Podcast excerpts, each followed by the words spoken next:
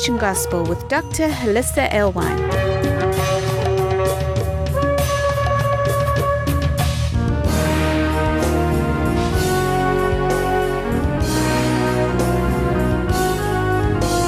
Join us around our Shabbat dining table as we explore the Torah portion. Okay, so the Torah portion is Shmini. Um, and so we're kind of pulling this into the Footsteps of Messiah series uh, that we've been doing out of the Song of Songs. And the verse I wanted to, to continue working with was uh, Song of Songs 217. It says, Until the cool of the day, when the shadows flee, turn my beloved and be like a gazelle or a young stag on the mountains of Beter. Right? So that one verse has taken us several weeks so far. So I just want to focus on the speeding up. Right? There's a principle all the way through scripture if you're really paying attention. And you might see it translated different ways. Um, Yeshua talks about uh, unless those days had been, had been shortened, no one would be saved. He said, Well, how does he shorten the days? Well, we know he can make a day longer, he can make the sun stand still. But how does he shorten the day? Um, the prophets talk about the day will hurry. Even though it delays, it will hurry. And you're like, make up your mind. Is it going to take longer? Is it going to take less time? You have to understand time from his point of view. And uh, that's kind of what we've been unpacking. Like, how would he shorten the days for the sake of the elect? This particular verse is just another reminder because he says, until the cool of the day when the shadows flee. I don't know if you've ever stood on the beach facing west when the sun sets, and you'll think that sun is just hung in the sky forever. And as it gets closer down to the water, what happens? Boom, it's gone. You're like, well, that was fast. no, it wasn't. It was the same speed it's been, you know, the earth's been spinning at the same speed all day. It's our perspective that has changed. So, in terms of shortening the days, it could be he simply changes our perspective because it is the end of days. And maybe in a week or two, we can talk about the times of the Gentiles being fulfilled and what that expectation is. At any rate, it tells you it's a time when the day appears to move faster. And the beloved is being asked to be like a gazelle or a young stag, always associated with speed, usually in scripture. And uh, especially on mountains, it makes us think of the good news, right? How, how lovely on the mountains are the feet of him who brings good news. So the, the good news, the world hears tribulation coming, but we hear footsteps of Messiah on the mountains coming with good news. It's a different perspective. So there's a, a speeding up of the days expected throughout the scriptures for the righteous. How is that going to occur? Well, on the next slide, uh, you can see a graphic that you've seen before. You've seen multiple overlays of it, like with the feasts. And uh, you might have to hit a button to make it go in motion. Um, it starts out with the rivers of Eden, showing you how Genesis describes their movement. Then, with that, um, you get the idea oh, okay, I'm only seeing half the menorah if I see the traditional menorah. But once I kind of get the whole idea behind the rainbow and how it's picturing for me the upper half of the menorah and the spiritual realm that it's representing, then I get how it worked, especially when I look at the description in Genesis that says these rivers circled. The, the river flowed out of the upper Eden and it watered the whole garden, the whole lower Eden. And so those uh, circuits are terms. The, they're described as sabav. The imperative form would be sov, turn. And that's what we just read in the Song of Songs. The beloved is being asked to sober, keep turning, right? Would you agree that our feasts are in a cycle that never stop? Mm-hmm. Yeah, he's like, hurry. So he's adding not just go in your cycle, hurry, be like a stagger young gazelle. I want you to circle around faster. Now, can the water flow faster? I don't know. But that's the that's the request there. Go faster, turn faster. And that's going to help us in terms of defining the fall feast. This is such a stumbling block for people because they get into the semantics. Uh, in the next slide, it's I went ahead and I gave you the Hebrew in addition to the English so that you could see how the fall feasts are treated in the Torah. Sometimes we stumble. Well, why do the Jews say Rosh Hashanah? Where's that in the Bible? Well, it's actually in Ezekiel. But um, where are they getting this idea? Well, if we remember that Shana or a year, it doesn't just mean a year, it means a change. There is a transformation process. So especially if we associate with the Feast of Trumpets or Rosh Hashanah, it's going to be the head of the change or the transformation in us at the resurrection. That's kind of the context. But at least in the Torah, Exodus 34 22, uh, the Feast of Ingathering or the Feast of Sukkot is called the turn of the year, a, a kufa, kufa. Again, it's a, it's a synonym, again, to Sov, Savah, the rivers of Eden, they go round and round in Exodus 23 16.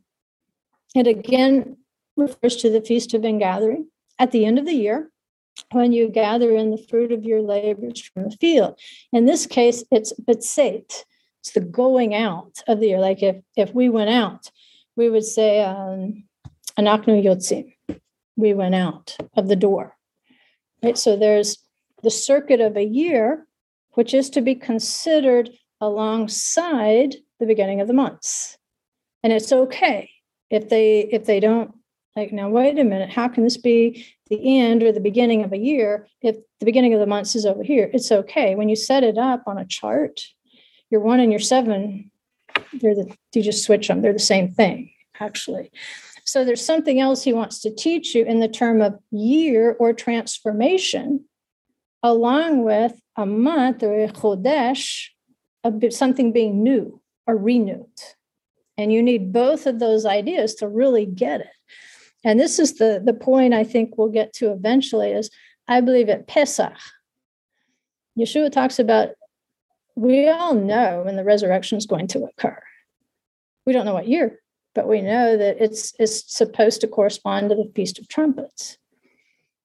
But there's going to be enough evidence, I think, about shortening the days and some actual textual clues that we can say, no, wait a minute. What if something very significant happens at Pesach that to our perception maybe would shorten the days? That somehow would it be possible to enter into this realm at Pesach and find ourselves at Sukkot? In other words, with this one you're used to, okay? If we just look at this outer river of Eden, the Pishon River. And then we look at it in, in the context of the seven spirits. He says this seventh spirit, the spirit of reverence, is the beginning of all wisdom, which is the first. So they're actually a never ending river. Passover and Sukkot are a never ending river. They're connected to one another thematically, and we're told to keep Sukkot in remembrance of when you came out of. Egypt. These can't be random texts. He doesn't do random things. He puts what he wants in the text on purpose, so we'll pay attention to it. And it's usually so simple we miss it. If in our minds he wants us to connect these two things, then Yeshua saying, Well, I'm going to come in an hour that you think not. It might be that our readiness needs to be for each feast because you might find yourself in the fall feasts from Passover somehow. How does that work? Ask Yeshua. He went in and out at will, but I've never been able to do that. Um, at any rate, that change. That's what we're looking at because it has to do again with the turning of the feasts. So we've got the fall feasts that are marking the turn, a new circle of the year or the change. And we've got the cool of the day. That's what we read in the Song of Songs until the cool of the day.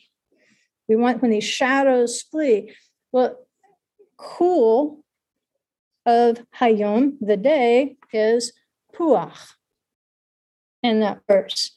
It's a sound alike to Ruach, Remember, he came in the cool of the evening in the Ruach of Hayom in Genesis, and Adam and Eve were hiding in the trees.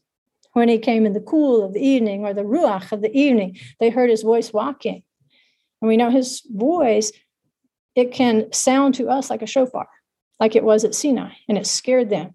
You know, if you've been breaking commandments, the sound of the shofar should scare you. You should feel naked and ashamed if you know you've been breaking commandments.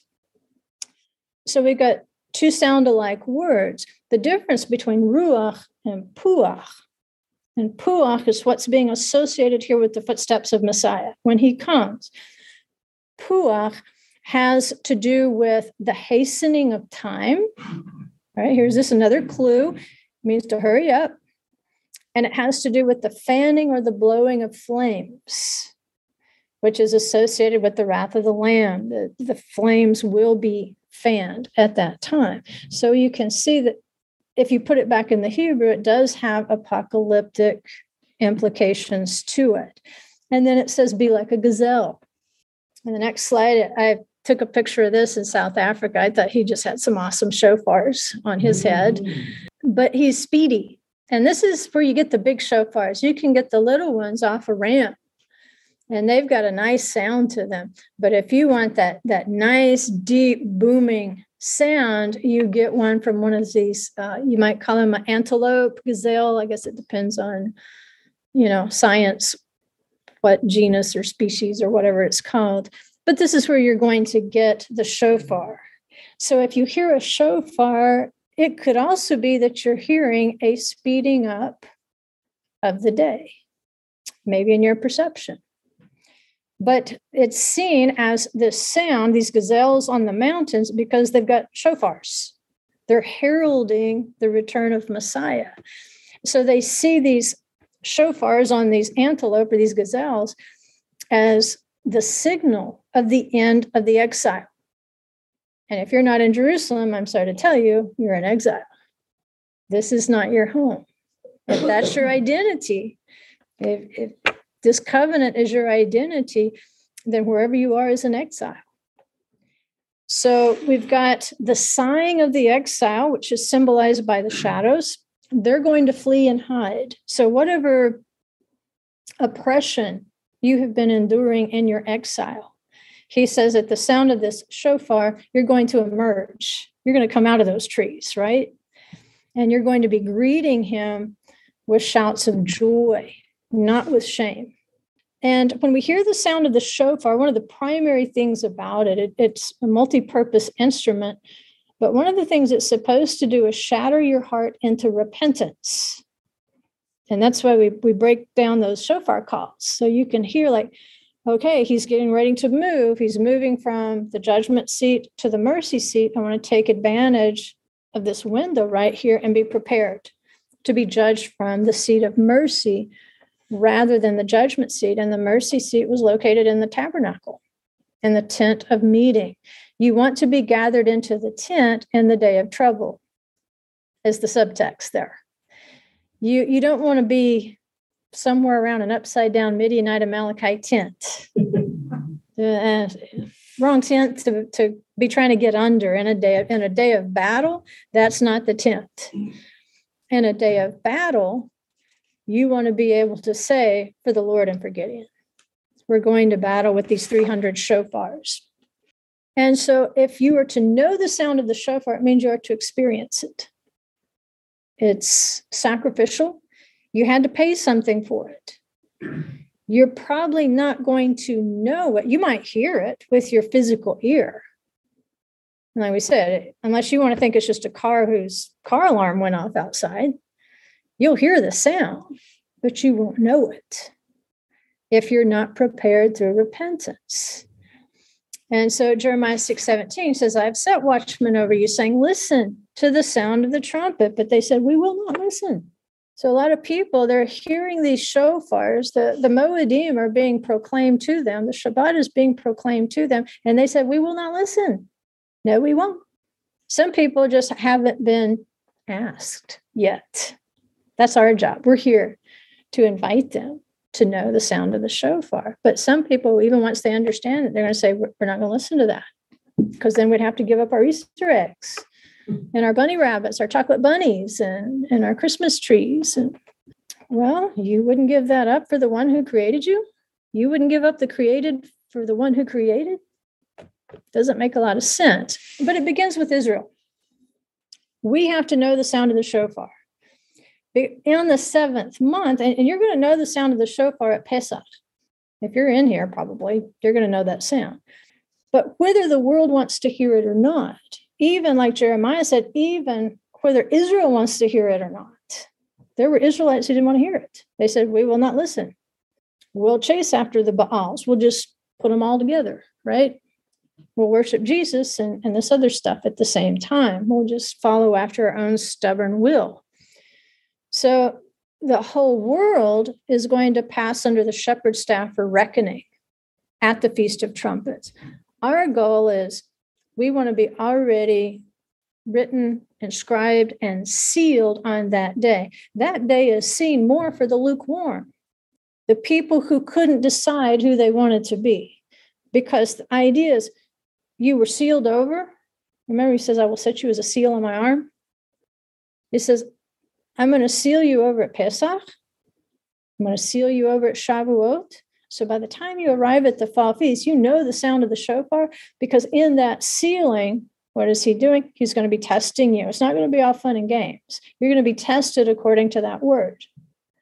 And the more you suffer for that word and your obedience to that word, then the more likely you are to know that sound, to know it, not to hear it with a natural ear, to actually know it because I've known him in the fellowship of his suffering. Would you say that Yeshua suffered for Pesach to be obedient?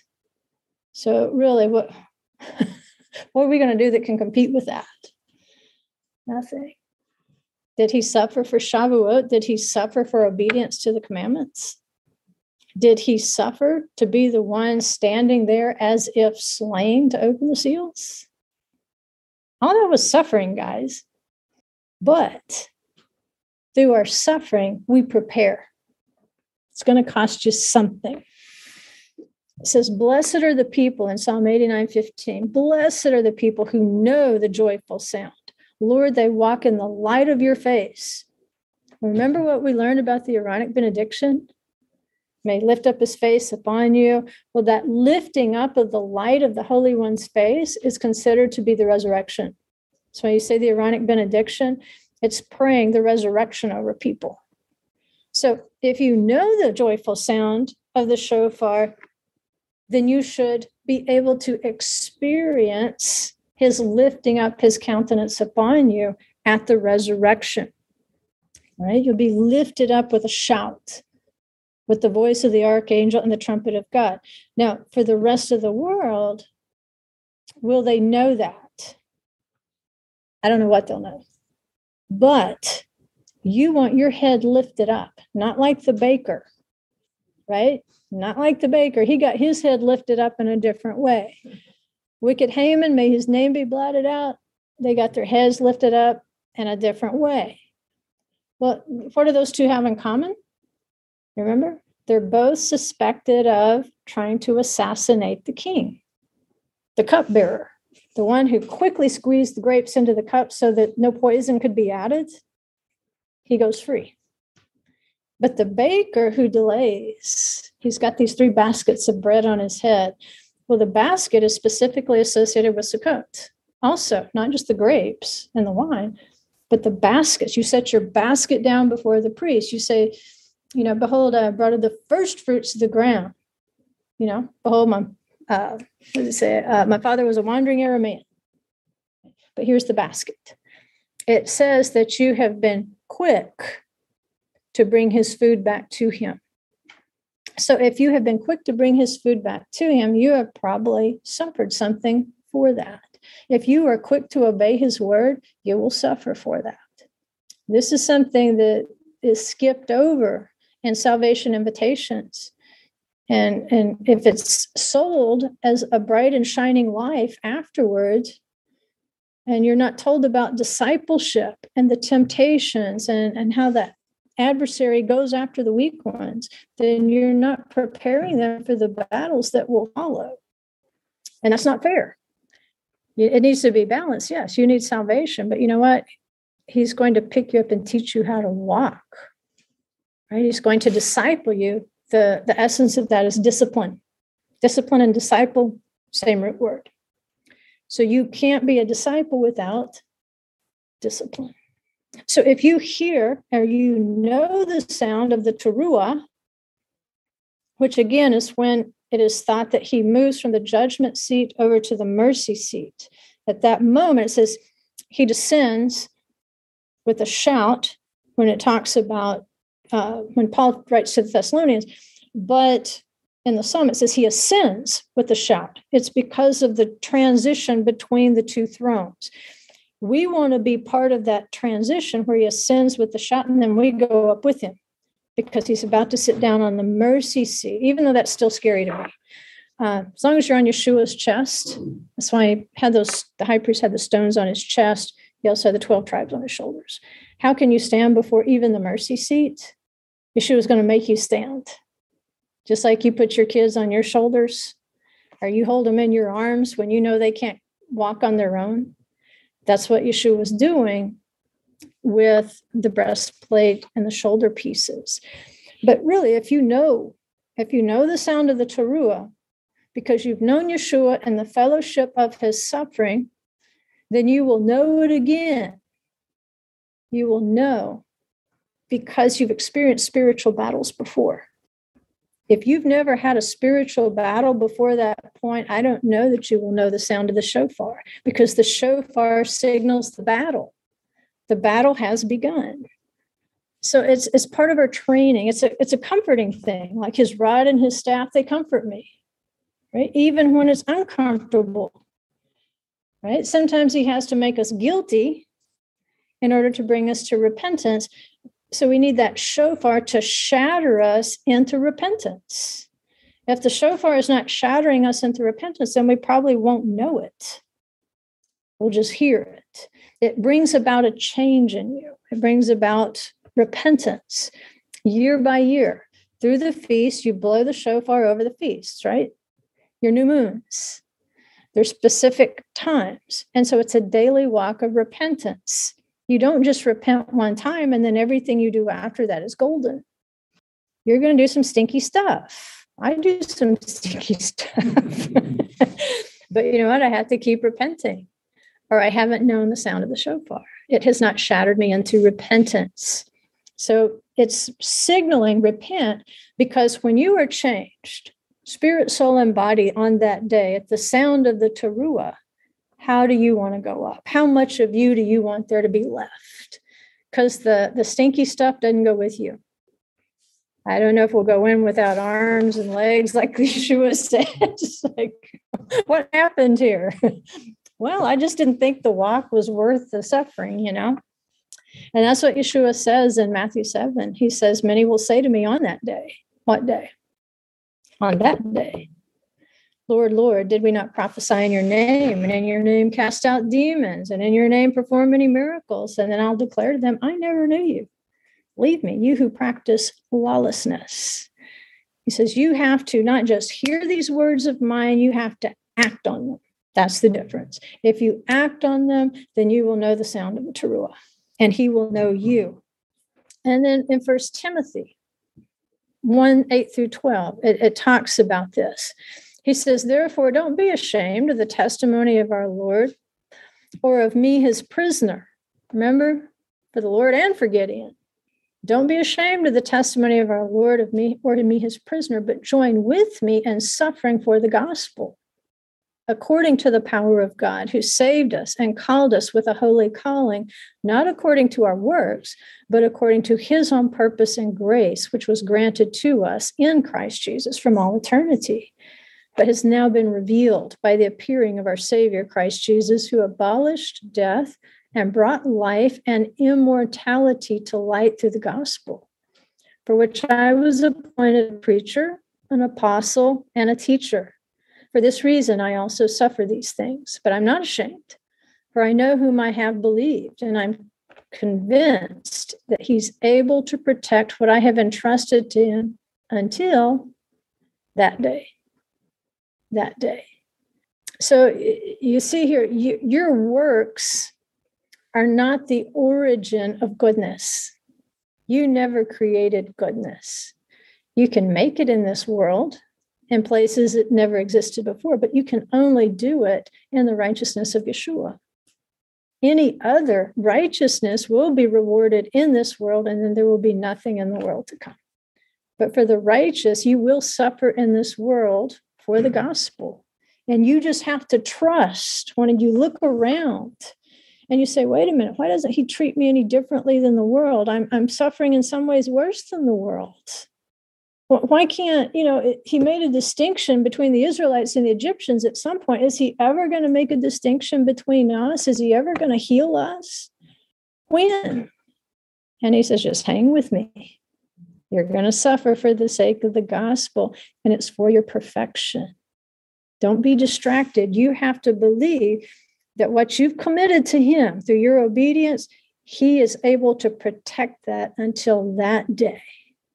And then in hindsight, it's it's all going to make make sense. Like that's my favorite hymn, "Farther Along." we'll all understand it. Farther along, we'll understand why. But cheer up, my brothers. Walk in the sunshine. And that's what Paul says. He says, I know who I've believed. Do you know who you believed?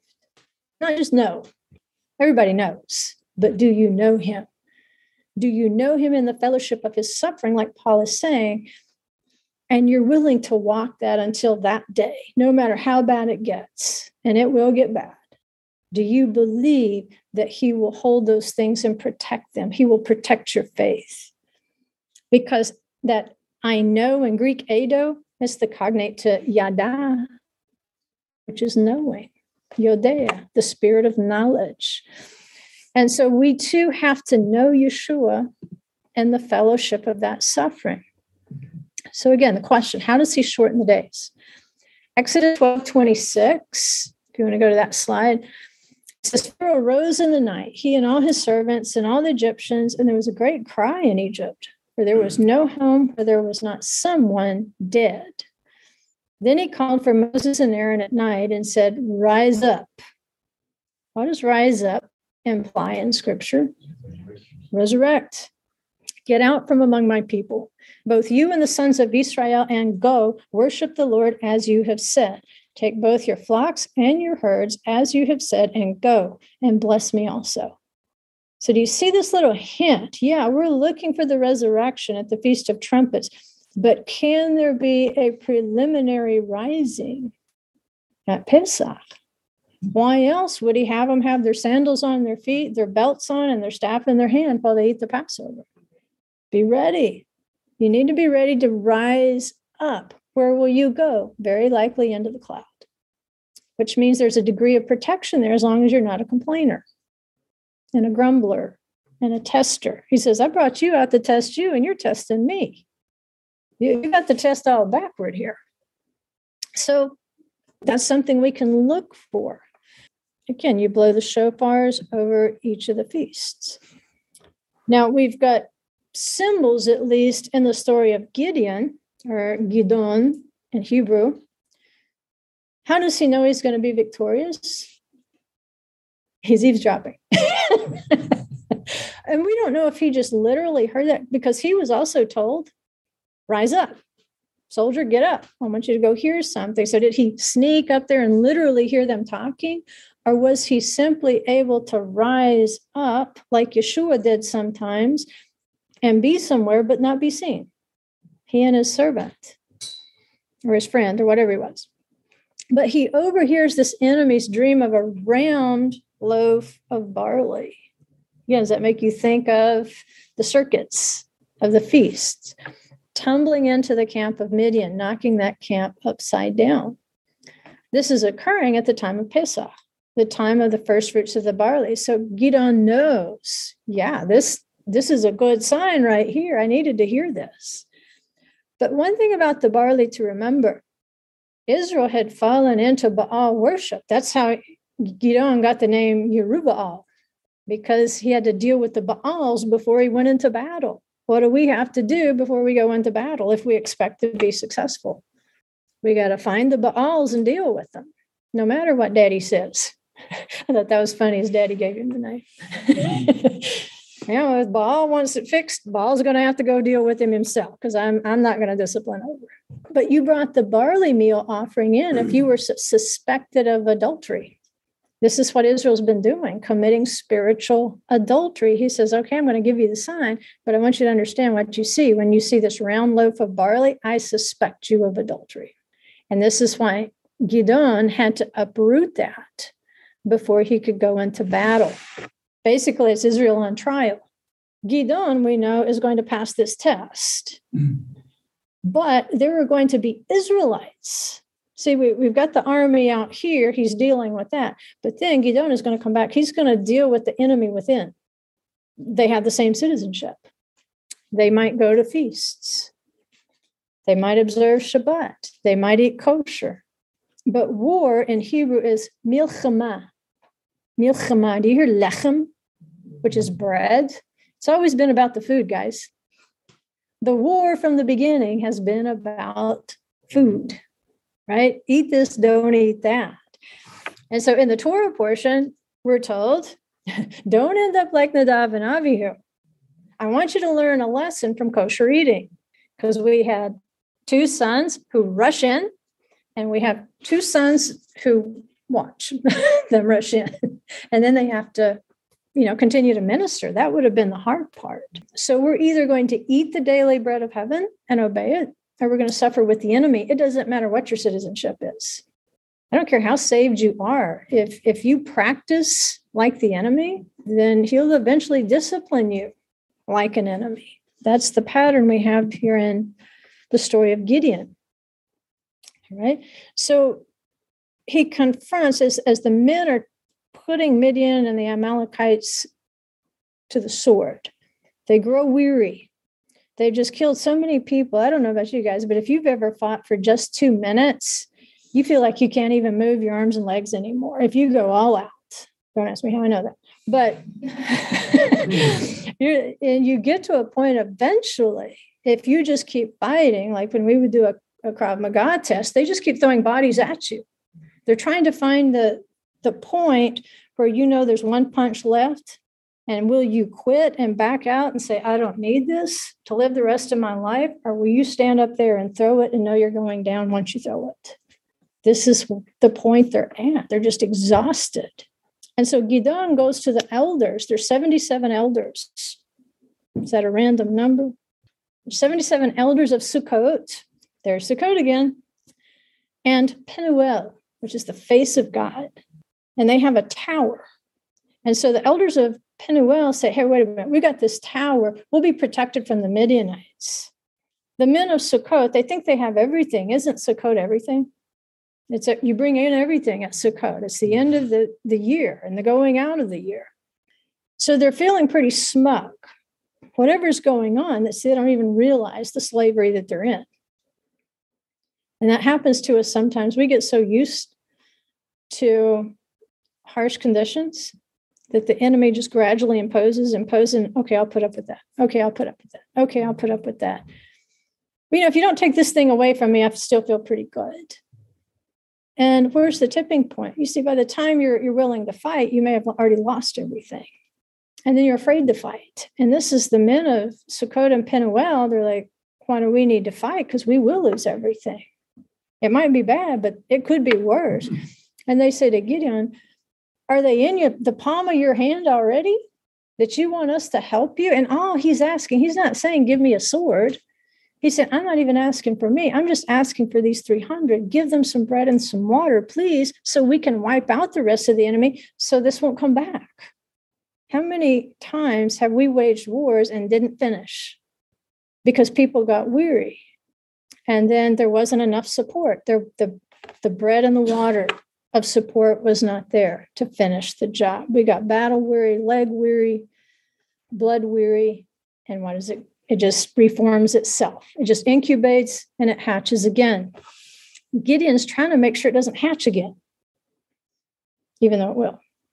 And so the the men, they just like the elders, they refuse. No, we're not going to help you.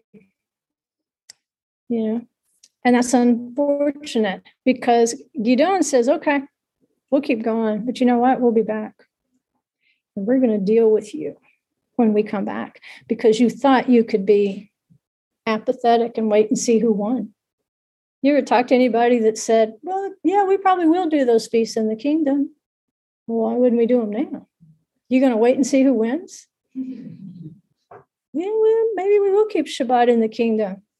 Well, how long are you going to stand there and wait? Are you going to fight for it? Are you going to stand there and see if Yeshua actually wins? Does that sound stupid? But see, in their brain, it doesn't, or they wouldn't say it. They don't see it as a battle.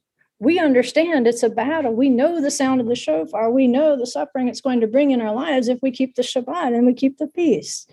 It's going to make trouble at work. It's going to make trouble with our family. It's going to make trouble with our friends. It's going to make trouble with Little League. It's going to make trouble with Pee Wee League. It's going to make trouble with everything. But you know you're in a battle, right? They don't know they are because they're standing back saying, well, when Yeshua comes, if he tells me he's serious about that, I mean, I know it's in the word. Yeah, I see that. I see that. You showed me that. Yeah, okay, I got it. But let Yeshua come back and tell me. I'm like, oh, he'll come all right. oh, Yeshua going to come all right. But you don't want to see that part of Yeshua. He's going to be just like Gideon. What were you waiting for? You couldn't sustain my people. They're out there doing the battle. He didn't even ask them to go to battle. He said, just help us do what we're doing. He said, no, we won't help you. Do you know what? It's going to be worth it. These are the people, Hosea 10 8, it talks about these thorns and thistles. It talks about the high places of Aven, the sin of Israel, will be destroyed. Thorns and thistles will grow on their altars, and they will say to the mountains, Cover us, and to the hills, fall on us. You read it again in Luke 23 30. They will say to the mountains, Fall on us, and to the hills, cover us. In Revelation 6 16, you read it. They said to the mountains and the rocks, Fall on us and hide us from the sight of him who sits on the throne and from the wrath of the Lamb. Who's sitting on the throne? Yeshua. The Father has given all things into his hand. So, do you want to be judged from the judgment seat or the mercy seat? Mm. Those being judged from the mercy seat, he lifts them up. He says, Rise up, gather up. You know the sound of the shofar. You will ever be in the presence of Adonai. And then there's 10 days to give those intermediates a last chance. Repent. Don't wait till the war's over to jump in. Nothing happens. It's going to be a little silent. You're going to hear crickets chirping up until Sukkot. And then when Sukkot starts, that's when Gideon comes back with thorns and hmm. briars and he disciplines the men of Sukkot. They might have been citizens of the kingdom, but they weren't helping. Let's skip ahead a little bit here. In fact, when Gideon called the tribes, when he, he was of the tribe of Menashe, he calls Asher also, Zebulun and Naphtali. He called them with the shofar, with the yitka, when you hear the tekiah in there's like, okay, wake up, it's time, it's time, muster up.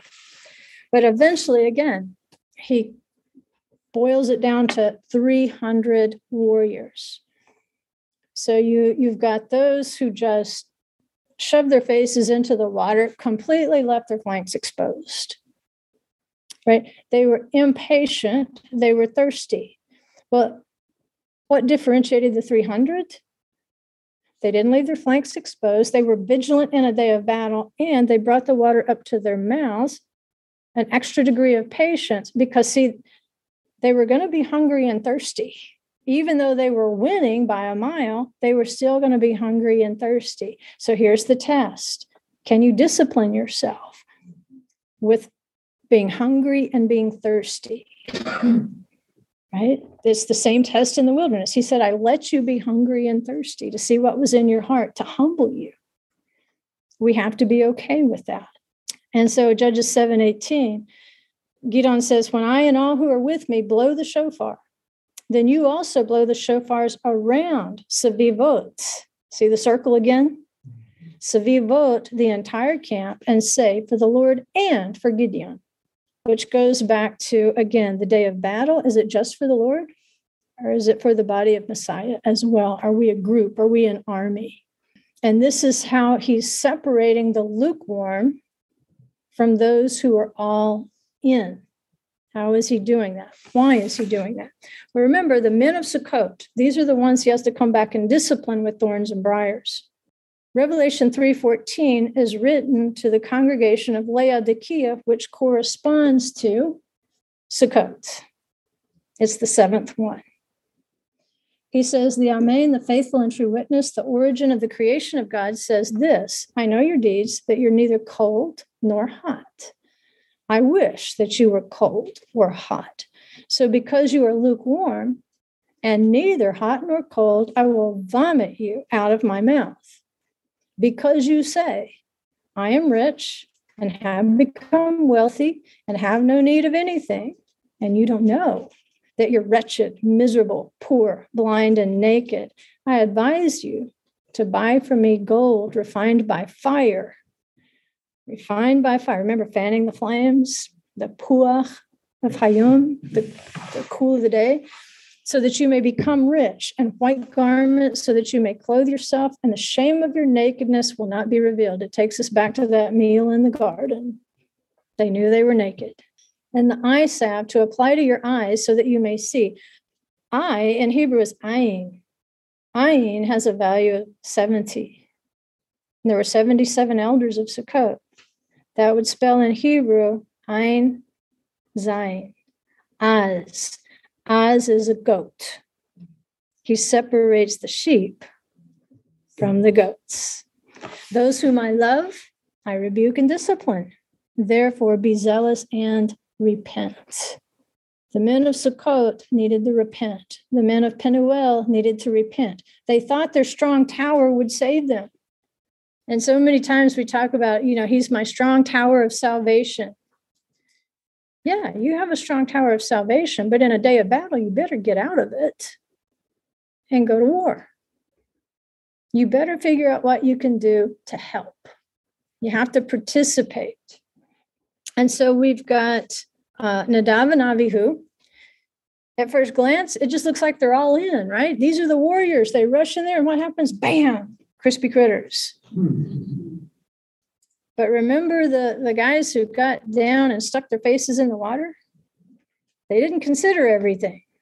We have to be able to drink and eat vigilantly we have to restrain ourselves. So, in the very same Torah portion, he gives us the dietary laws.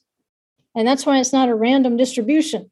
He's saying, don't be like Nadav and Avihu. Don't just stick anything in your mouth. Think about it. Watch your flanks. Be patient. We have to be swift to obey, but you're going to have to protect yourself with truth.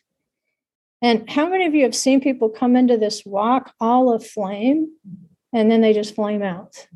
They didn't consider, right? That before you run in there 100 miles an hour, because often what we're trying to do is we don't study, so we don't learn how to do things properly. And then all of a sudden, we go, you know, fall into confusion because it feels like, well, this is, I don't understand all this. Sure, you do. You understood back here that there are different offices and gifts within the body, and there are people there to guide you to keep you from getting off track just like Gidon. You have to recognize it's for the Lord and for Gidon. You're part of the family now. They can show you how to suit up for battle. So you have to balance patience with the warrior's willingness. So why? Why the thorns? He says uh, in Judges 8:16, he took the elders of the city and thorns of the wilderness and briars, and he disciplined the men of Sukkot with them. And in Hebrew, it doesn't say discipline. In Hebrew, it says yada. It says he knew them. He says, okay.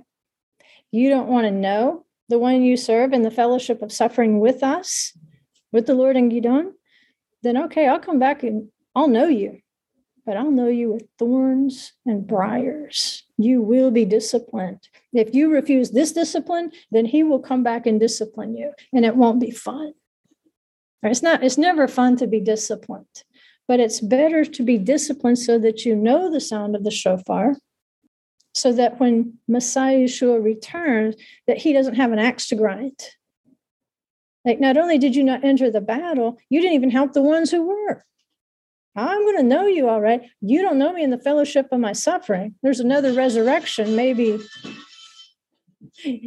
might get on the waiting list for the next resurrection, right? There's another one coming, but it doesn't sound like it doesn't sound like you're ready for the first one. You need a little more time with the thorns and the briars. So to discipline somebody is also to know him. Okay. Um, Hebrews 5 5 through 10, you're familiar with that. It says, although he was a son, Yeshua learned obedience from the things which he suffered.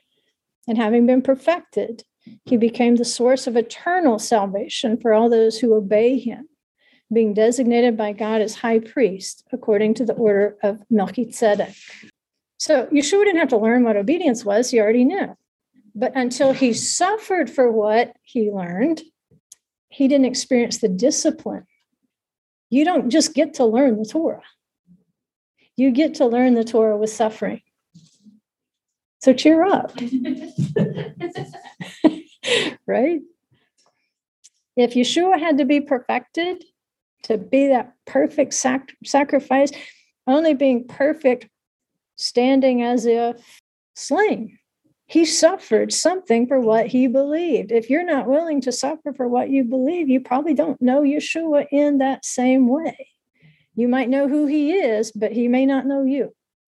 Because if he knows you, he knows you have suffered with him that you stood for something. And so Gideon, he goes back and he disciplines them with thorns.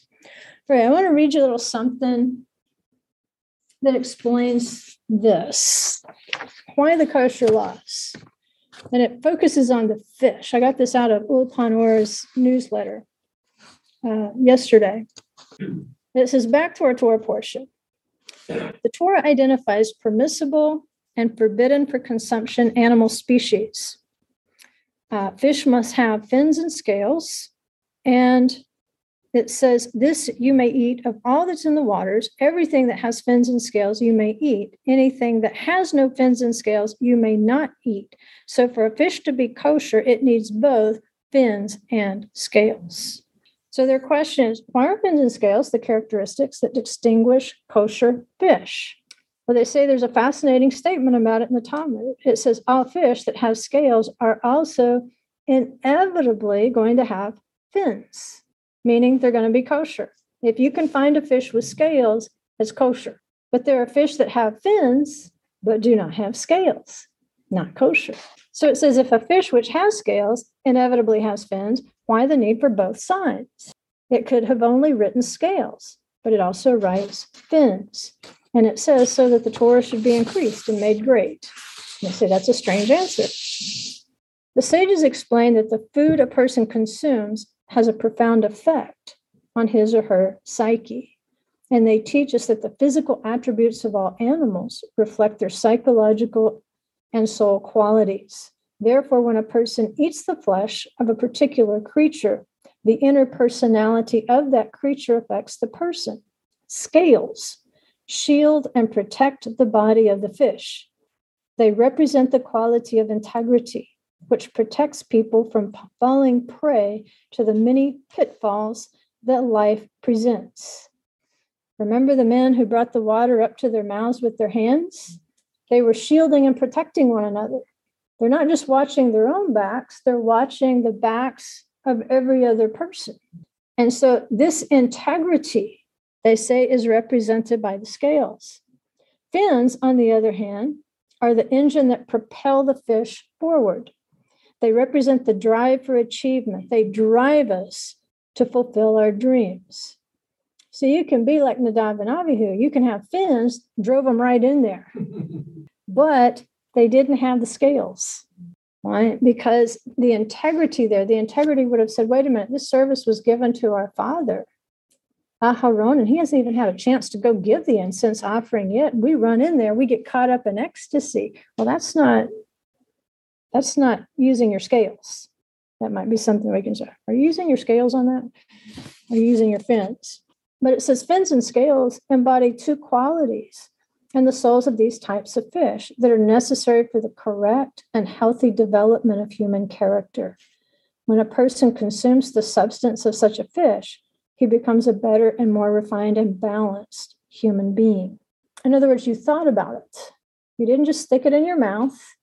You went through a process. You considered is this a kosher fish? Is this action I'm about to take kosher? Is it permitted by the word or is it not permitted by the word? Because I don't want my fins just driving me in there. But see, I don't know the word. I only know about the word. See, they studied, they just didn't study hard enough. Because had they studied hard enough, they would know they were not permitted to go in there yet. One day they would be, not that day. So I hope that kind of squares that away a little bit. I'll leave that up here if you want to come see the full article later. But that's the idea is we need to know the sound of the shofar because we have considered every step that we took.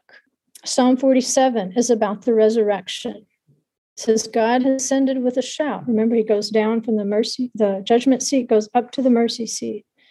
The Lord with the sound of a shofar. Bring praises, sing praises to God, sing praises, sing praises to our King, sing praises. For God is the King of all the earth. Sing praises with a psalm of wisdom. God reigns over the nations. God sits on his holy throne.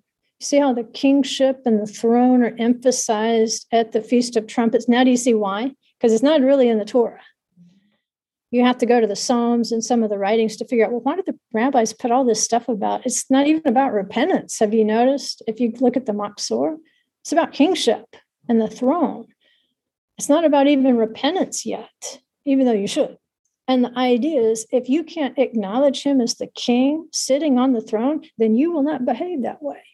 You can say all day, I believe that Elohim is a king sitting on the throne. But if your behavior says something else, I really don't. I don't think he's watching. I don't really think he's on the throne because I don't really think I'll be judged for this behavior. So I'll go ahead and do it. If you really believed he was on the throne, you'd quit doing that. If you really believed he was on the throne, you would start doing that. You would know what his word said and you would behave as though he were the king on the throne. If he's not the king on the throne, then quit playing. Yeshua says, get cold. Don't be lukewarm. Don't say he's the king on the throne if he isn't the king on the throne. What you're doing has to line up. How are you going to sing praises to God and you know you've been your own king or queen on your own throne your whole life? It says God reigns over the nations. It says the princes of the people have assembled as the people of the God of Abraham. For the shields of the earth belong to God. He's highly exalted princes of the people, the people of the God of Abraham. That's everybody. Everybody walks under the shepherd's staff on Rosh Hashanah. And you can do it crying and complaining about don't say Rosh Hashanah, or you can do it humbly and say, I, I, okay, I see where you're coming from. I'm not going to judge that. I'm going to act as though he's the king on the throne and he's judging every word that comes out of my mouth. It's for him and it's for his people. We are a people with trumpets, with the sound of the shofar. Shout joyfully before the King, the Lord. May the sea roar and all it contains, the world and those who dwell in it. May the rivers clap their hands. May the mountains sing together for joy before the Lord. These are all nations, references to the nations, by the way. He's coming to judge the earth. He will judge the world with righteousness and the peoples with fairness. Judgment is coming.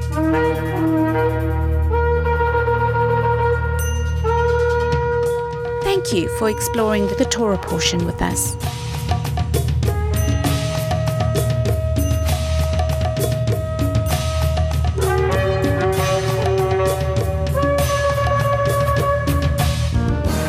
Information on this ministry, go to thecreationgospel.com. You can find links there for our newsletter, books, workbooks, Facebook, and our YouTube channel.